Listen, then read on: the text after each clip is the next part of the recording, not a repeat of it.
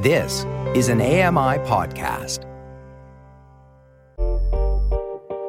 Hey, Dave Brown here. If you enjoy this podcast portion of our show, remember you can watch it live every day at 9 a.m. Eastern Time on AMI TV.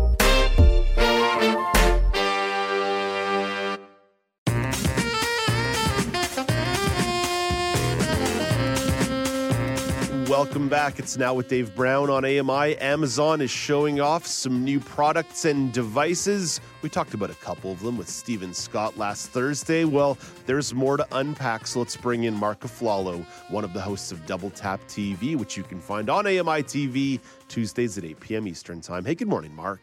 Good morning, sir. How are you? I'm well. So there's all kinds of neat stuff that Amazon's Yeah. dropped here. So let's start with the Amazon Halo Rise. Those are just can do that. words, Mark. Unpack the word salad for me. What is the Amazon Halo Rise? Let's let's describe the physicality of this first. The way this looks is it looks like a puck, like a hockey puck, about half the thickness on its sides. So you're looking at a circle with a nice metallic, you know, shiny metallic base.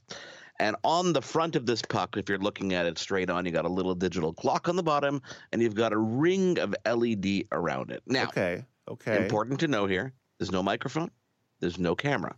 This is not like your traditional Echo device that people worry about keeping in their bedroom because this one is supposed to be in your bedroom, Dave. So I know the obvious question. right? Okay, well, it's supposed to be in my bedroom. so why my bedroom? Why is it specifically designed for my bedroom?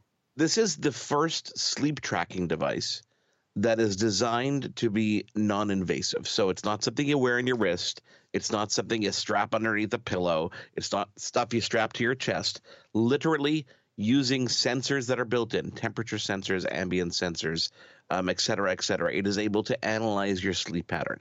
The goal, of course, to help you sleep better, to get better insights into your sleep, to better optimize your sleep, and of course to understand your respiration and everything that goes around around with it. They fir- they call it the first contactless sleep tracker. Tracker. English, Mark. English. So, so if it doesn't have a microphone and it Mhm. doesn't have a camera, how's it doing that? That's a very good question. It's magic. Jeff Jeff Bezos magic. Jeff Bezos Exactly. magic. No, it's, th- there- it's, listen- a- it's listening to my snoring and my night There- terrors and being like, wow, there is a didn't sleep well microphone, but not night. microphone in the sense that you would normally uh, um, normally associate with an Echo device. You know, normally you'd associate one that you can give it commands and do things with. This microphone is designed specifically to listen for things like snoring, breathing patterns. Not only that, but the ambient sensors will- can can check you know temperature rise, where you are in the room, et cetera, et cetera, and how that affects your sleep overall. And of course, you can control the whole thing with the uh, AELXA app, which yeah, you like that, don't you? Uh, well done. I Um, appreciate it. What, what- no, then, no problem. Then, then why the LED lights? Is that because is this part of their alarm clock feature?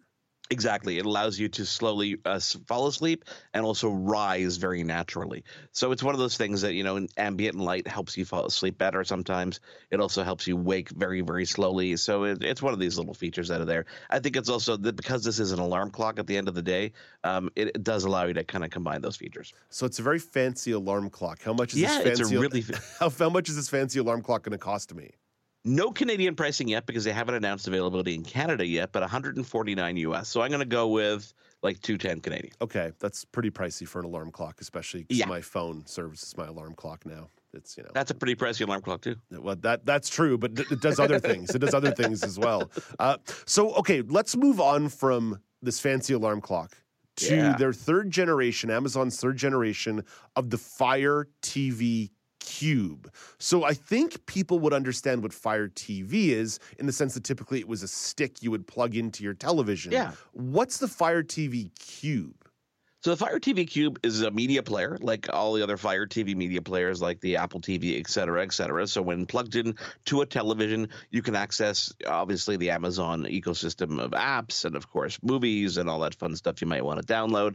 The difference with this cube, other than the fact that it, you know, does those things, uh, it's got a material design. It still looks like a nice cube. It's got a blue ring on the top. You can control it with your voice, but it has a new feature, and that is an HDMI input Why an HDMI input?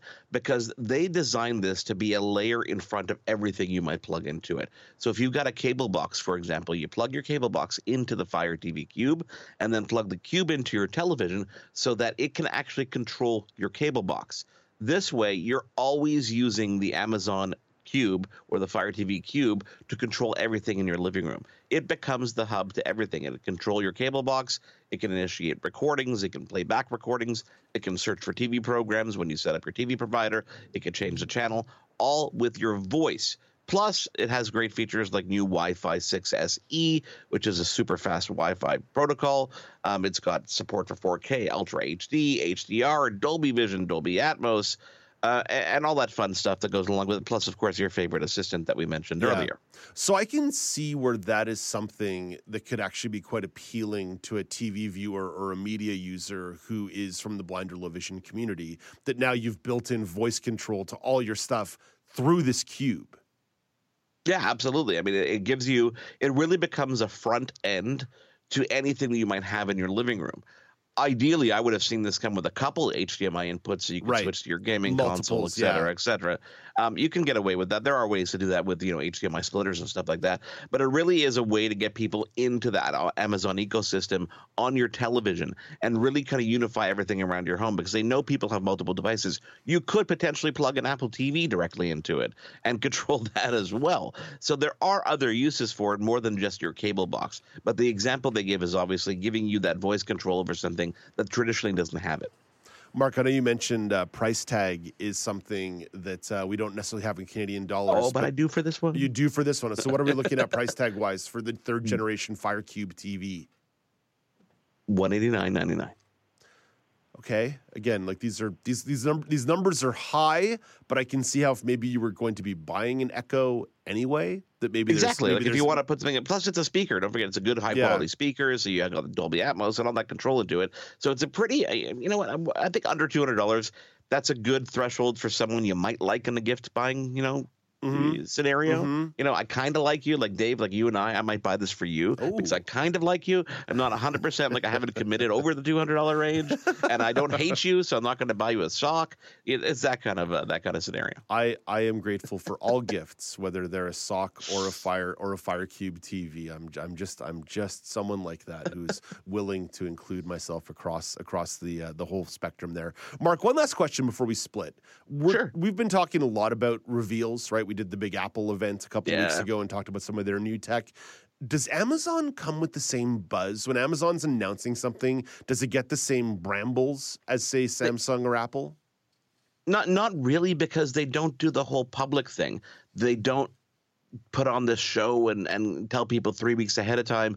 It's an invite only event and a live stream that we had to kind of pry our way into. We knew it was coming, but they don't really have a big media buzz around it afterwards as they release the products they tend to get a little bit more pr friendly about it but not as crazy not like you know google who has an event in in, in 10 days from now and, and other companies that are you know still have some stuff to announce they they intentionally create this mm. false sense of excitement around stuff amazon doesn't really care about that because i think the caliber and the and the array of the products that they come out are really just kind of every day. It's not like this once a year, you know, reveal of this two thousand dollar product.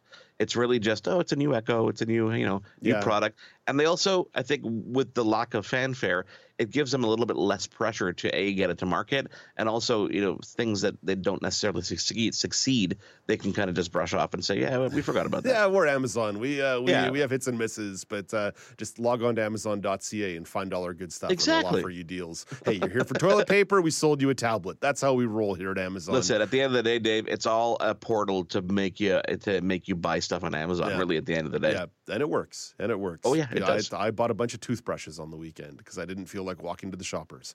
Uh, Mark. That is lazy. I, oof, man, you have no idea. Uh, Mark, I'm, I am, I may be lazy, but I'm always excited for a new episode of Double Tap TV. Oh. So what's coming up this week? We're going to be talking all about apps to help you read on your computer. Oh, I love it. That's going to be a super informative episode. That's coming your way Tuesdays, 8 p.m. Eastern Time on AMI TV. Mark, have a great day. Thanks, Dave. That's Mark Aflalo. He's one of the co hosts of Double Tap TV. Hey, Dave Brown here. If you enjoy this podcast portion of our show, remember you can watch it live every day at 9 a.m. Eastern Time on AMI TV. Join me every couple weeks for the Outdoors with Lawrence Gunther podcast, where we learn about outdoor tech and tips. Plus, we look at news affecting the environment. AMI's Outdoors with Lawrence Gunther is available from your favorite podcast provider.